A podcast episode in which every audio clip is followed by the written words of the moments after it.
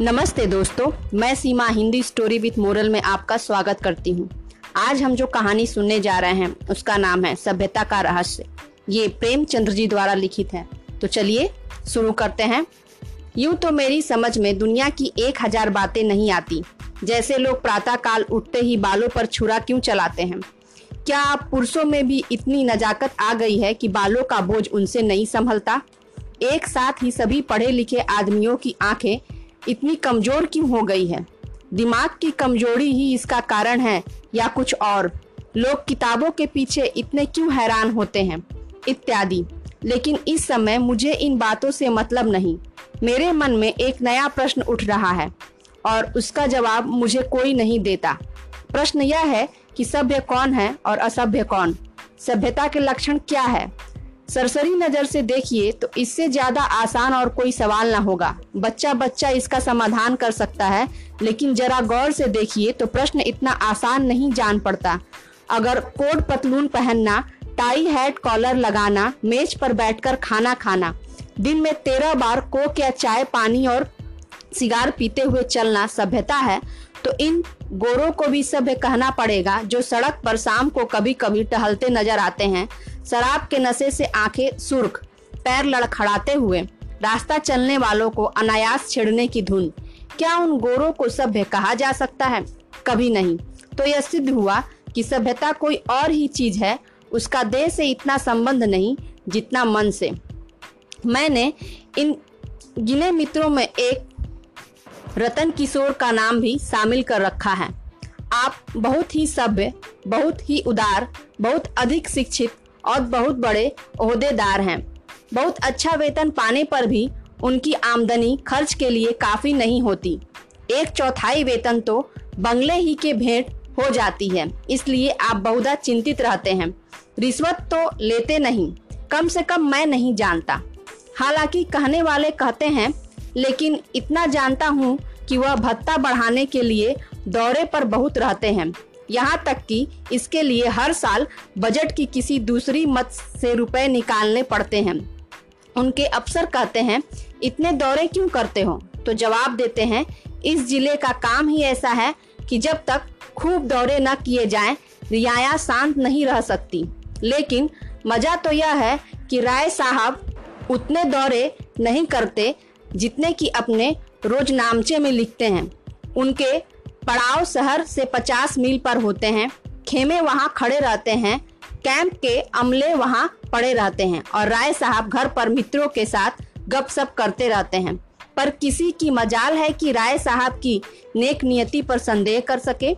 उनके सभ्य पुरुष होने में किसी को शंका नहीं हो सकती। एक दिन मैं उनसे मिलने गया। उस समय वह अपने घसियारे घमंडी को डांट रहे थे।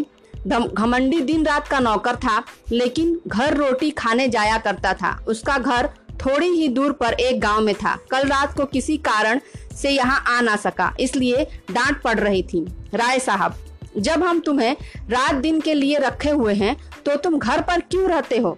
कल से पैसे कटे जाएँगे। घमंडी, हुजूर एक मेहमान आ गए थे, इसी के नाते ना आ सका। राय साहब तो कल के पैसे उसी मेहमान से लो। घमंडी। सरकार, अब कभी ऐसी खता ना होगी। राय साहब, बकबक मत करो। घमंडी। हुजूर। राय साहब, दो रुपए जुर्माना। घमंडी रोता हुआ चला गया। रोजा बखाने आया था, नमाज़ गले पड़ गई। दो रुपए जुर्माना ठुक गया। खता यही थी कि बेचारा कसूर माफ़ कराना चाहता था। यह एक बात तो गैर हाजिर होने की सजा थी। बेचारा दिन भर का काम कर चुका था। रात को यहाँ सोया ना था। उसका दमंड और घर बैठे भत्ते उड़ाने वाले की कोई नहीं पूछता, कोई दंड नहीं देता। दंड तो मिले और ऐसा मिले कि ज़िंदगी भर याद रहे, पर पकड़ना तो मुश्किल है। घमंडी भी अगर होशियार होता तो जरा रात रहे आकर कोठरी में सो जाता। फिर किसी, किसकी खबर होती कि वह रात को कहाँ रहा? पर गरीब इतना चंट चंठ न था। मंडी के पास कुछ छह बिस्वे ज़मीन थी, पर इतने ही प्राणियों का खर्च भी था उसके दो लड़के, दो लड़कियाँ और स्त्री। सब खेती में लगे रहते, फिर भी पेट की रोटियाँ नहीं मयसर होती थी। इतनी ज़मीन का क्या सोना उगल देती? अगर सब के सब घर से निकल मजदूरी करने लगते तो आराम से रह सकते थे। लेकिन मौरूसी किसान मजदूरी कहलाने का अपमान न सह सकता था।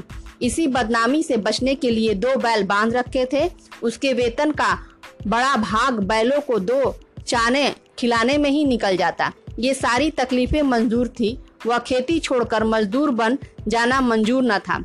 किसान की जो प्रतिष्ठा है, वह कहीं मजदूर की हो सकती है, चाहे वह रुपया रोज ही क्यों ना कमाए। किसानी के साथ मजदूरी करना इतने अपमान की बात नहीं। द्वार पर बंधे हुए बैल उसकी मान रक्षा किया करते, पर बैलों को बेचकर फिर कहाँ मुँह दिखलाने की जगह न रहती। एक दिन राय साहब उसे सर्दी से कांपते देखकर बोले कपड़े क्यों नहीं बनवाता? काँप क्यों रहा है? घमंडी। सरकार, पेट की रोटी तो पूरी नहीं पड़ती। कपड़े कहाँ से बनवाऊं? राय साहब। बैलों को बेच क्यों नहीं डालता?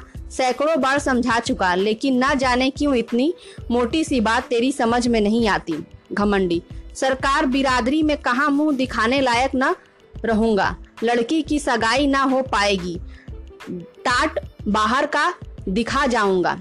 राय साहब।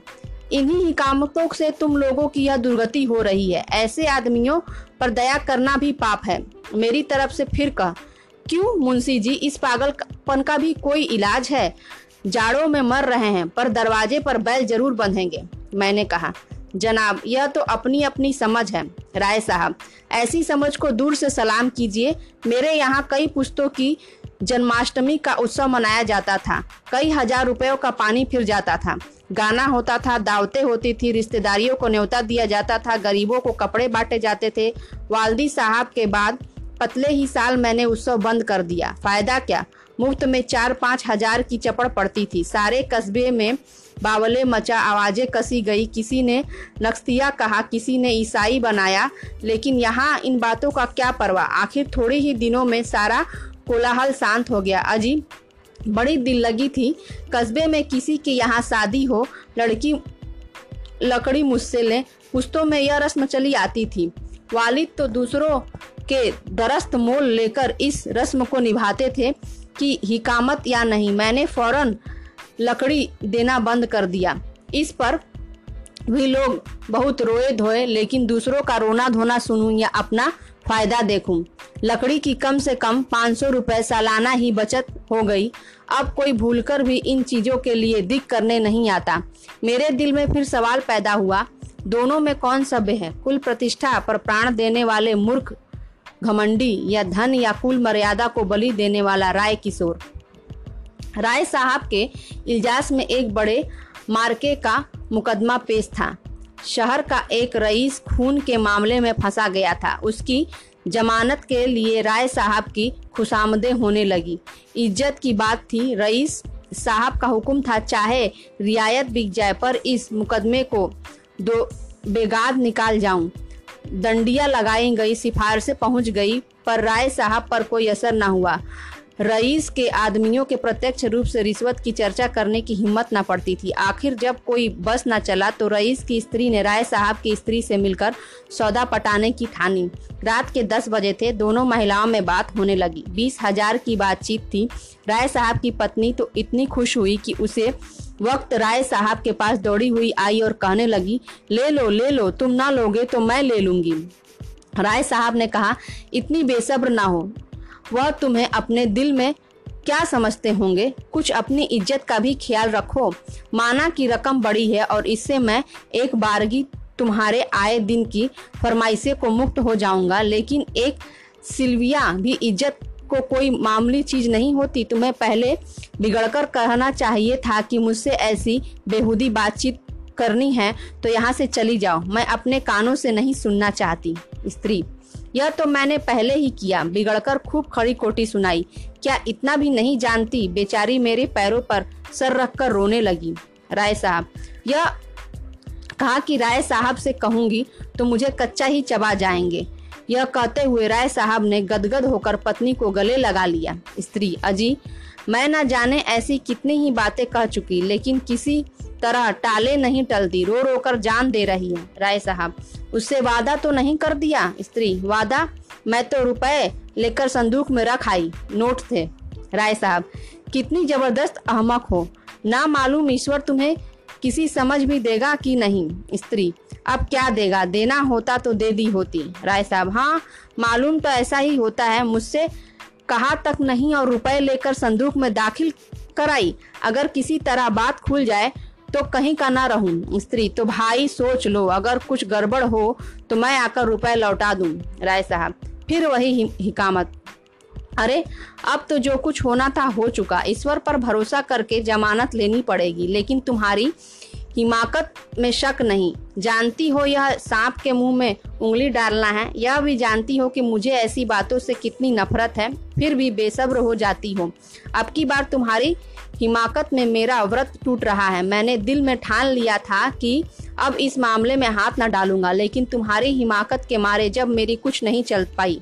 स्त्री, मैं जाकर लौटाए देती हूँ, राय साहब, और मैं जाकर जहर खाए लेता हूँ। इधर तो स्त्री पुरुष में यह अभिनय हो रहा था। उधर घमंडी उसी वक्त अपने गाँव के मुखिया के खेत में जुआर काट रहा था। आज वह रात भर की छुट्टी लेकर आ गया था। बैलों के लिए चारे का एक तिनका भी नहीं था। अभी वेतन मिलने में कई दिन की देर थी। मोल ले ना सकता था। घर वालों के दिन कुछ खास छिलकर खिसाई तो थे, लेकिन ऊँट के मुँह में जीरा। उतनी घास से क्या हो सकता था? दोनों बैल भूखे खड़े थे।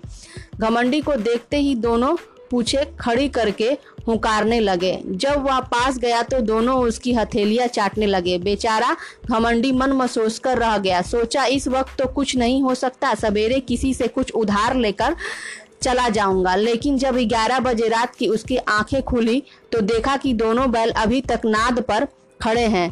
चांदनी रात थी। घमंडी की जान पड़ा कि दोनों उसकी ओर उपेक्षा और यातना की दृष्टि से देख रहे हैं। उसकी क्षुधा वेतना देखकर उसकी आँखें सजल हो गई। किसान को अपने बैल अपने लड़कों की तरह प्यारे होते हैं। वे उन्हें पशु नहीं मानता, मित्र और सहायक समझता है। बैलों को भूखे खड़े देखकर नींद आँखों से भाग गई। कुछ सोचता हुआ उठा, हंसिया निकाली और चारे की फ़िक्र में चला। गाँव के बाहर बाजरे और जुआर के खेत खड़े थे। घमंडी ने हाथ कांपने लगे, लेकिन बैलों की याद से उसे उत्तेजित कर दिया। चाहता तो कई बोझ काट सकता था, लेकिन वह चोरी करते हुए भी चोर न था। उसने केवल उतने ही चारा काटा जितना बैलों को रात भर के लिए काफ़ी हो। सोचा, अगर किसी ने देख भी लिया तो उससे कह दूँगा, बैल भूखे थे, इसलिए काट लिया। उसे विश्वास था कि थोड़े से चारे के लिए कोई मुझे पकड़ नहीं सकता। मैं कुछ बेचने के लिए तो काट नहीं रहा हूँ फिर ऐसा निर्दयी कौन है जो मुझे पकड़ ले? बहुत करेगा, अपने दाम ले लेगा। उससे बहुत सोचा। चारे का थोड़ा होना ही उसे चोरी के अपराध से बचाने को काफ़ी था। चोर उतना काटता जितना उसे उठ सकता। उसे किसी के फ़ायदे और नुकसान से क्या मतलब? गाँव के लोग घमंडी को चारा लिए जाते देख बिगड़ते ज़रूर, पर कोई चोरी के इल्ज़ाम में न फंसाता। लेकिन संयोग से हल्के के थाने का सिपाही उधर जा निकला। वह पड़ोस में एक बनिए के यहाँ जुआ होने की खबर पाकर कुछ एठने की टोह में आया था। घमंडी को चारा सिर पर उठाए देखा तो संदेह हुआ, इतनी रात गए, कौन चारा काटता है? हो ना हो, कोई चोरी से काट रहा है। डांट कर बोला, कौन चारा लिया है? खड़ा रह। घमंडी ने चौक कर पीछे देखा तो पुलिस का सिपाही हाथ पाँव फूल गए। कांपते हुए बोला, हुजूर, थोड़ा हिस्सा काटा है, देख लीजिए। सिपाही, थोड़ा काटा हो या बहुत? है तो चोरी, खेत किसका है? घमंडी बलदेव महतो का। सिपाही ने समझा था, शिकारी फंसा, इससे कुछ ऐठूँगा, लेकिन वहाँ क्या रखा था? पकड़कर गाँव ले गया और जब वहाँ भी कुछ हत्ते न चढ़ते दिखाई दिया तो थाने ले गया। थानेदार ने चलान कर दिया। मुकदमा राय साहब ही के इल्जास में पेश किया। राय साहब ने घमंडी को फंसे हुए देखा तो हमदर्दी के बदले कठोरता से काम लिया। बोले, यह मेरी बदनामी की बात है, तेरा क्या बिगड़ा? साल छह महीने की सजा हो जाएगी, शर्मिंदा तो मुझे होना पड़ रहा है। लोग यही तो कहेंगे कि राय साहब के आदमी ऐसे बदमाश और चोर हैं, तू मेरा नौकर ना होता तो मैं हल्की सजा देता, लेकिन तू मेरा नौकर है, इसलिए कड़ी से कड़ी सजा दूँगा। मैं यह नहीं सुन सकता कि राय साहब ने अपने नौकर के साथ रियायत की। यह कहकर राय साहब ने घमंडी को छः महीने की सख्त कैद का हुक्म सुना दिया। उस दिन उन्होंने खून के मुकदमे में जमानत ले ली। मैंने दोनों प्रदान सुने और मेरे दिल से यह ख्याल और भी पक्का हो गया कि सभ्यता केवल हुनर के साथ ऐप करने का नाम है। आप बुरे से बुरे काम करें, लेकिन अगर आप इस पर पर्दा डाल सकते हैं तो आप सब हैं, सज्जन हैं, जेंटलमैन हैं। अगर आप में यह सिफत नहीं है तो आप असभ्य हैं, गंवार हैं, बदमाश हैं। यही सभ्यता का रहस्य है। तो इसी के साथ ये कहानी समाप्त होती है और इस कहानी के अंत में आप ये समझ ही पाए होंगे कि सभ्यता का असली रहस्य क्या है। अगर आप कुछ भी करके उसे छिपा सकते हैं तो आप सभ्य बन जाते हैं। इस कहानी के माध्यम से यही कहने की कोशिश की गई है और आजकल ये प्रतीत भी होता है। कहा भी जाता है आज की दुनिया में कि जो दिखता है, बस वही बिकता है। पर दोस्तों, इसका ध्यान रखें और अपनी अच्छाई को अपने आप ही बचाएँ। इसी के साथ मैं आपसे विदा लूँगी।